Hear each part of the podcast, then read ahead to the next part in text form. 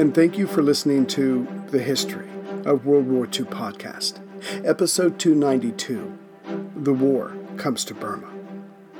Before and after Pearl Harbor, the Japanese worked hard to control much of China's coastal territory, to choke off receiving aid from the Western world. Yet far off Rangoon in Burma was still open, though the situation there was far from perfect. No matter, President Roosevelt wanted the Lend Lease supplies getting to China, and if they had to do so through Burma, then so be it. Yet the war and humanitarian aid was not getting through. This was confirmed just before Pearl, when Harry Hopkins, per FDR, sent a transport expert to Burma to figure out why in the hell not. Or, as FDR put it to Hopkins, who put it to Daniel Arnstein, why not a goddamn thing was moving over the Burma Road, which was a fair assessment. The docks of Rangoon were packed, dozens of trucks lined up, ready for use, and it was the same situation at Lashio in northern Burma, at the end of the railway. From there, the 711 mile long Burma Road to Kunming was ready to receive, besides its numerous duty stations, where bribes were expected a concept as old as China itself. Another thing the Americans had to figure out. Per Arnstein, his later report would read it would take eight months to clear up the backlog, but the U.S. nor any of the other allies had that much time. The Japanese were running wild all over Southeast Asia, while the Germans were deep in Russia, having just come to the outskirts of Moscow. Again, FDR would not let go of the idea of some 30 million Chinese troops, armed with American goods, engaging and bleeding to death the Japanese Empire. And the best part, in all honesty, was that this could all take place in China.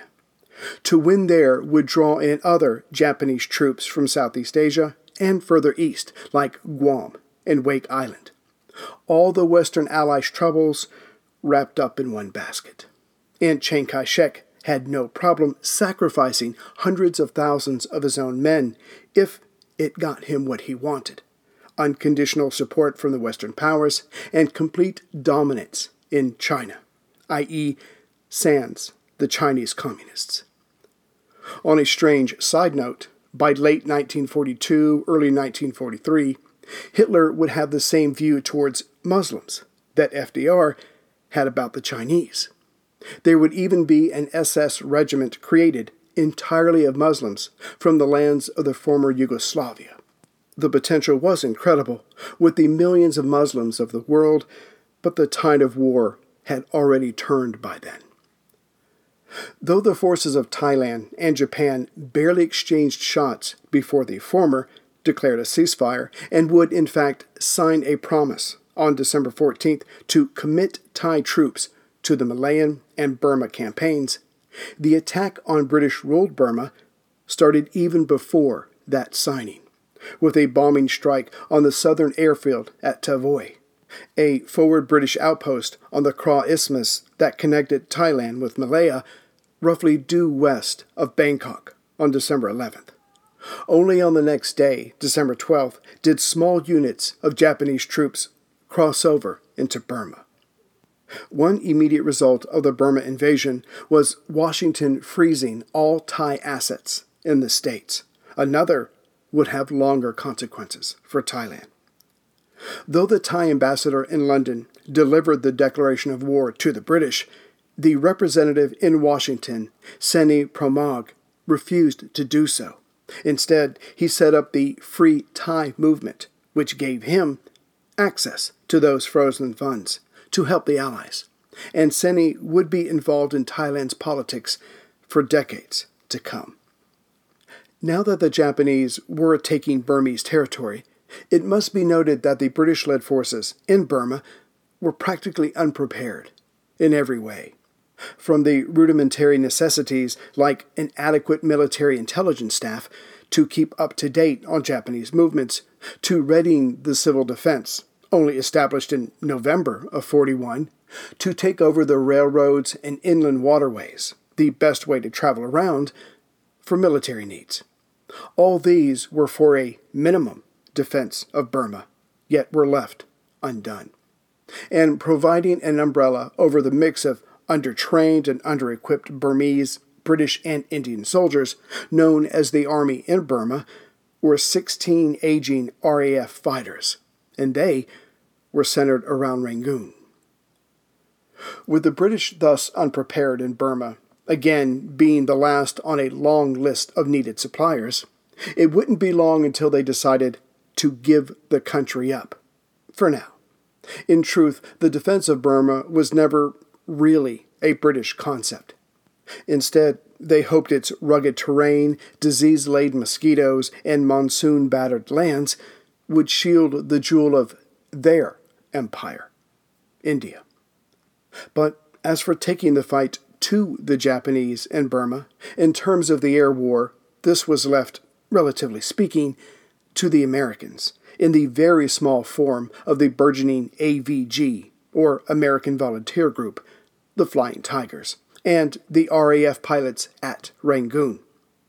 The AVG, set up by retired Army Air Forces Colonel Claire L. Chennault, had been training specifically in Burma since the summer of 1941. The thinking went this was safely far enough away from China.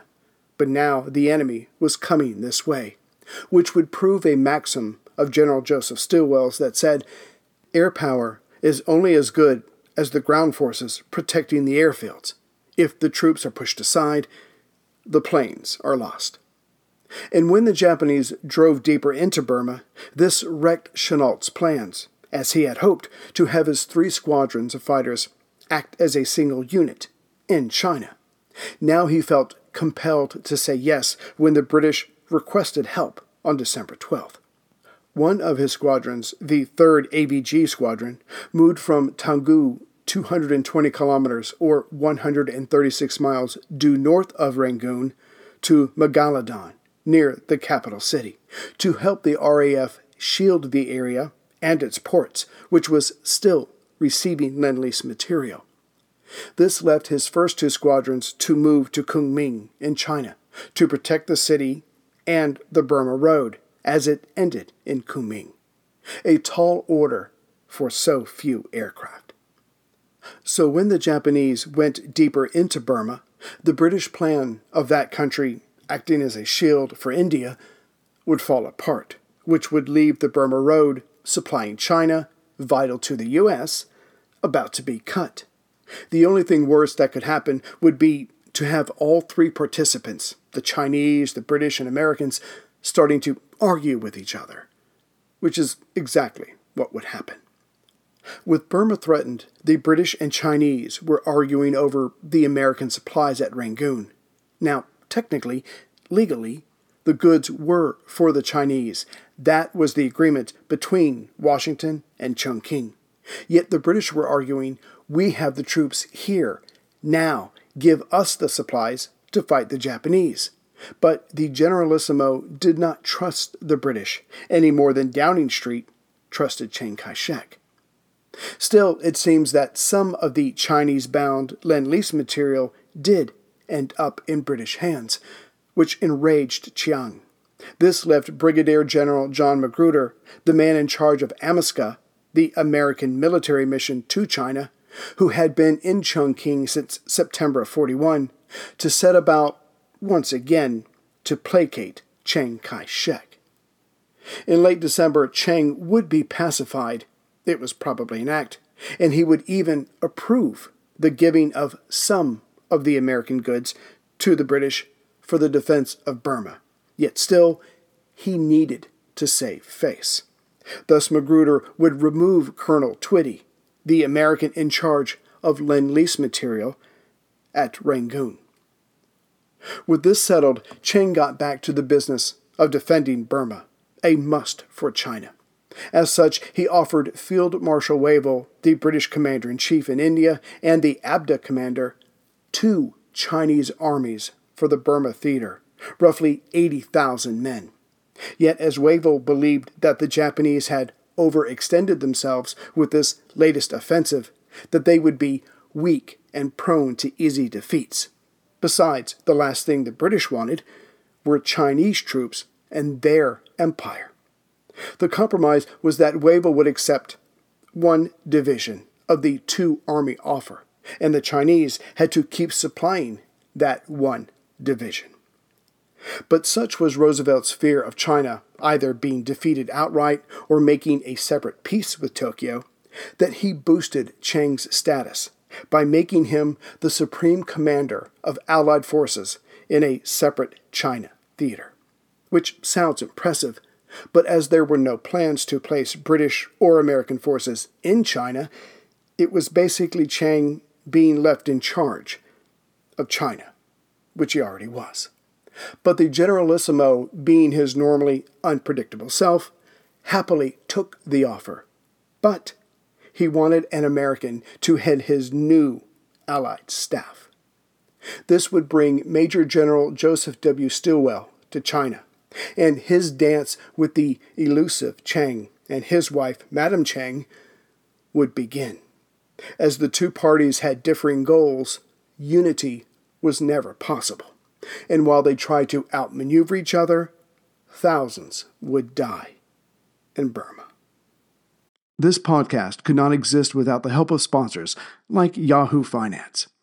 When it comes to your financial future, you think you've done it all. You've saved, you've researched, you've invested all that you can.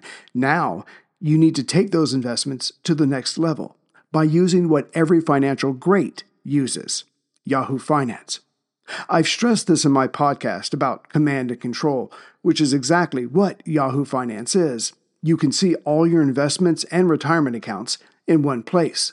You can consolidate your views from multiple accounts into one hub and access the expert analysis you need to tend to your entire portfolio with confidence. Yahoo Finance has been around for more than 25 years, and they've worked things out. You've got the tools you need right at your fingertips. I open up my Yahoo Finance, and within seconds, I can see how my stocks and investments are doing.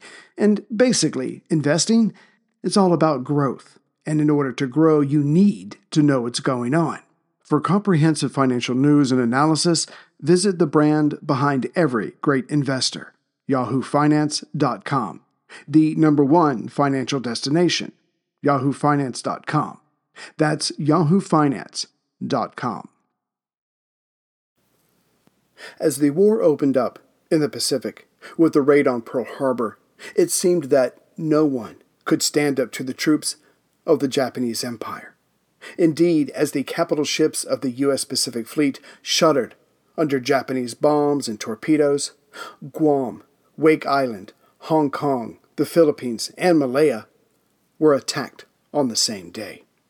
Just three days later, news came that Britain's lead ships in the Pacific, the Prince of Wales and the Repulse, had been sunk off the coast of Malaya.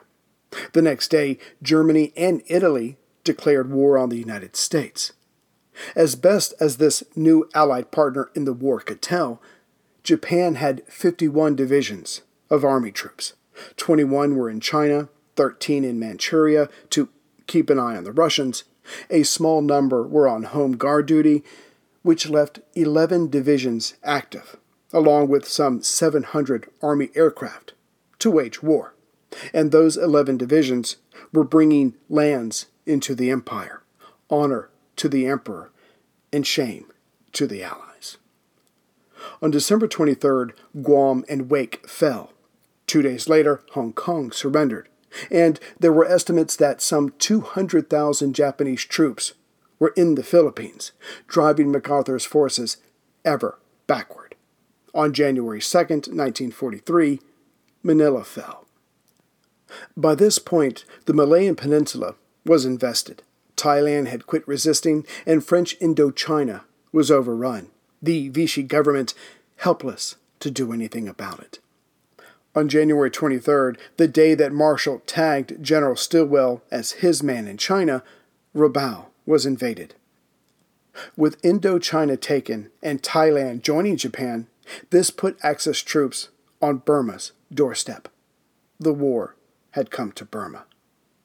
When General Shigeo Iida's 15th Army came at Burma, he had 35,000 men from the 33rd and 55th Divisions.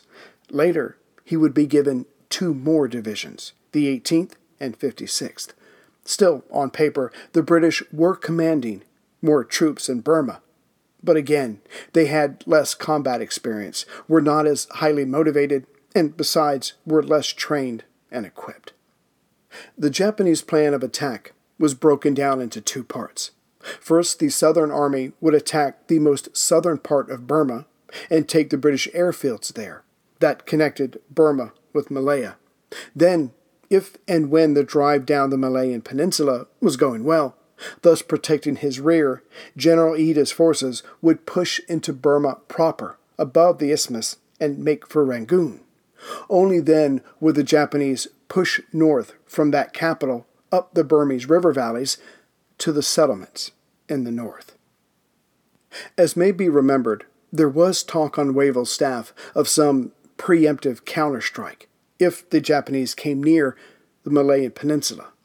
And though that was waved away for political reasons, after the invaders landed in Thailand on December 8th, the next day, Wavell's command ordered the 2nd Burma Frontier Force to cross the border into southern Thailand.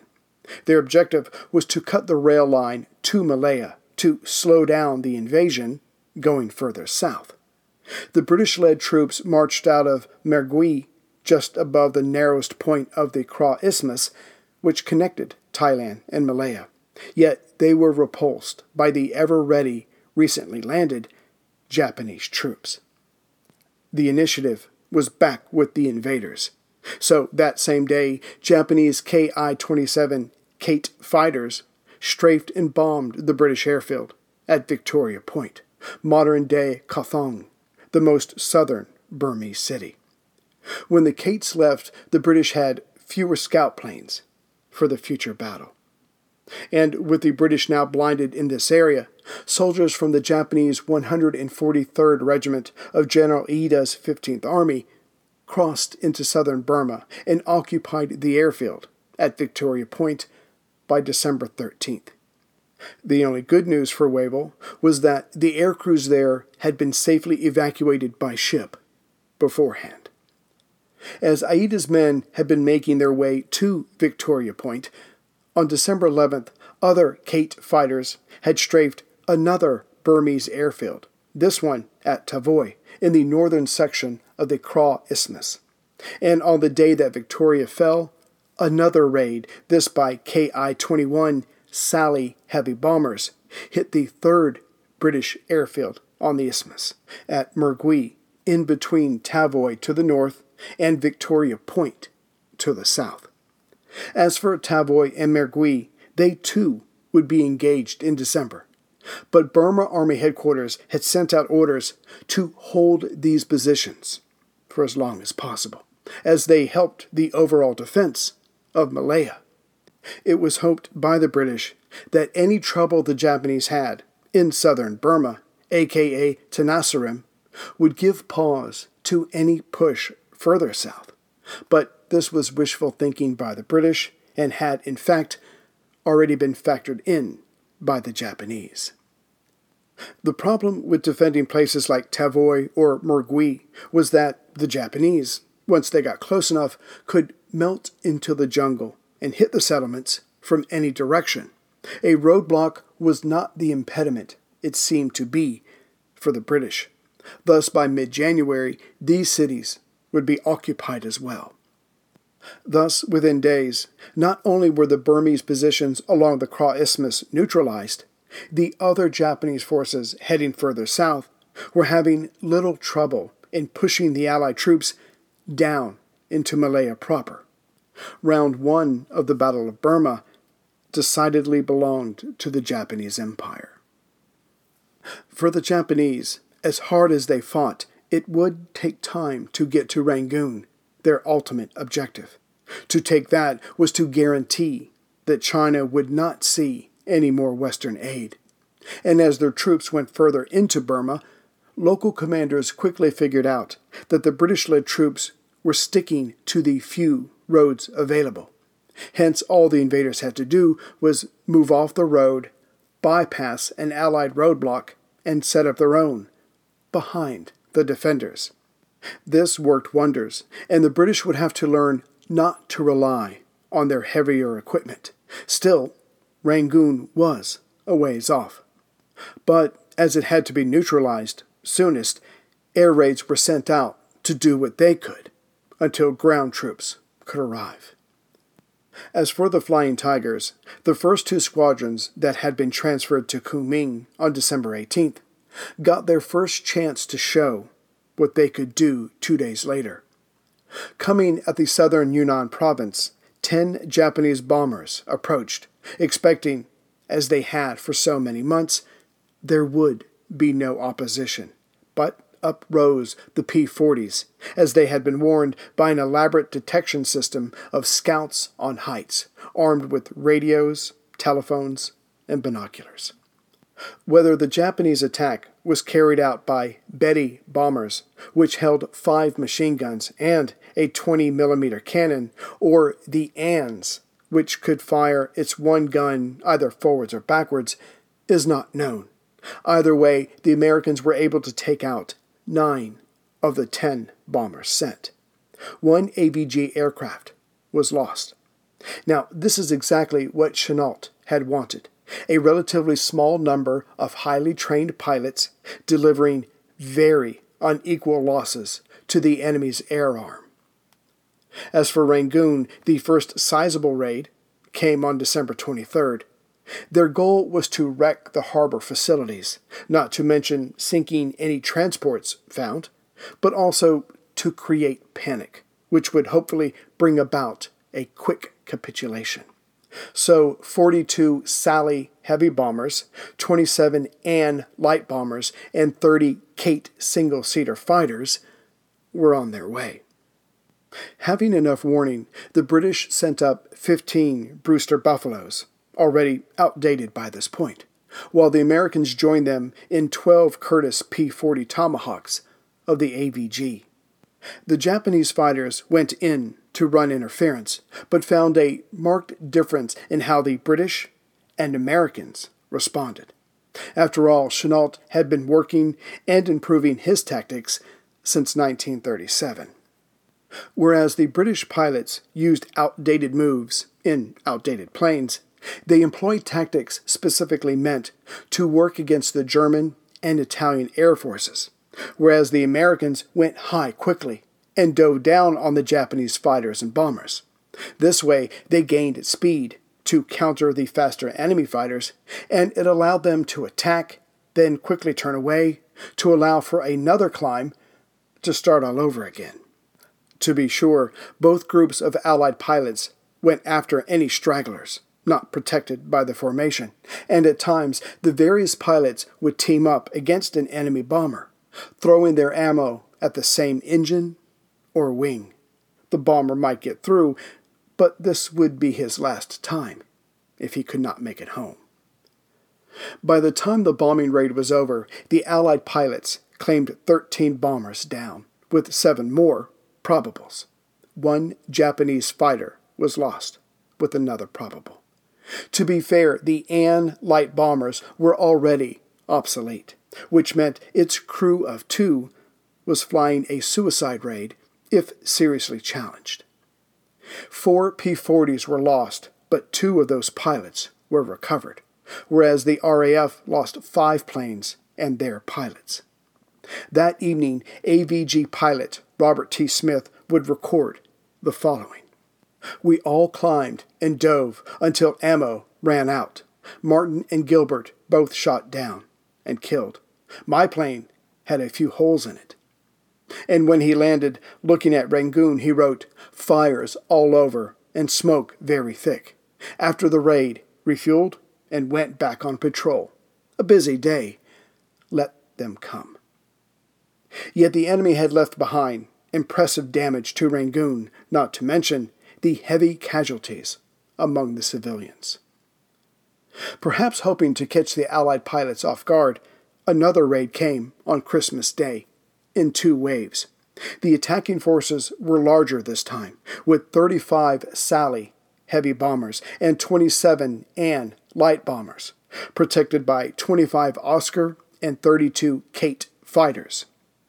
Again, the Japanese fighters chased the Allies as they climbed and then dove, seeking out any weak points in the enemy formation.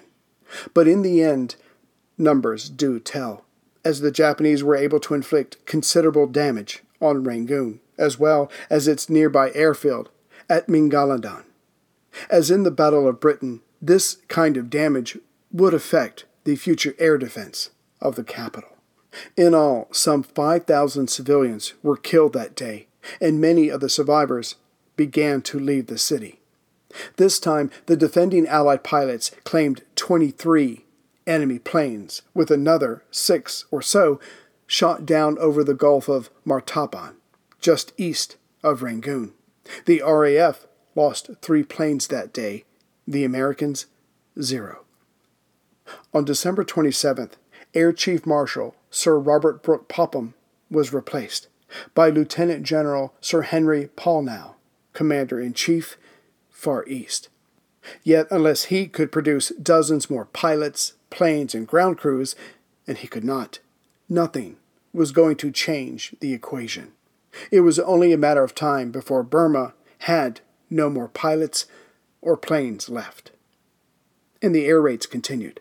On December 28th, 20 bombers and 25 fighters came, but 10 of them would not return to their Thai airfield.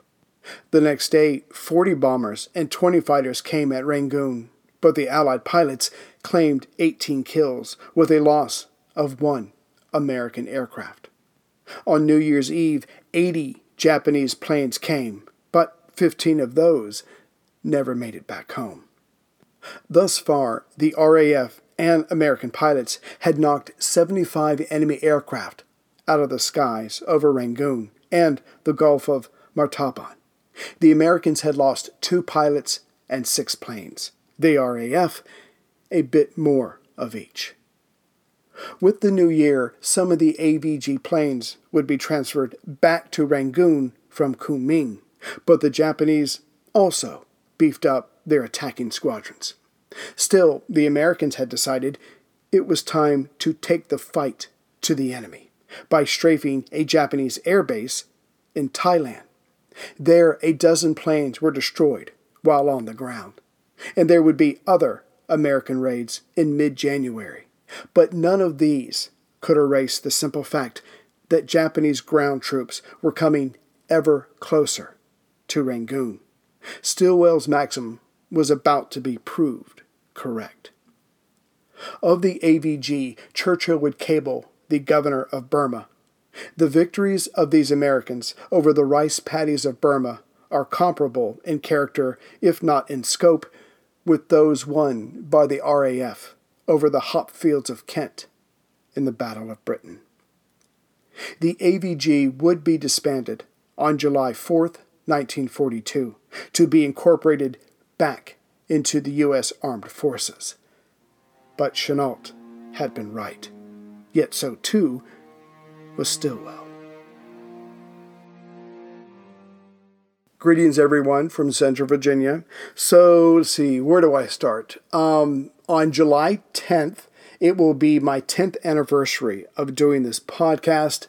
And yes, I left Sanity a long time ago. Um, I will say thank you to the newest members and those who donated uh, on the next one. I just wanted to get this out. But I would like to ask a favor for my 10th birthday of the podcast. Anyway, if you could please go to iTunes in whatever country you listen to this from and leave a review for the podcast. I would greatly appreciate it. And yes, the next episode will have the ground battle with the Japanese going into Burma, the Chinese bringing their people in, the British saying no to the Chinese and then saying yes as they're getting pushed back. So we'll get to all the ground the ground forces on the next episode. I just wanted to set the stage here, um, and we'll get into that as soon as I can get the next episode out. Be safe and take care, everyone.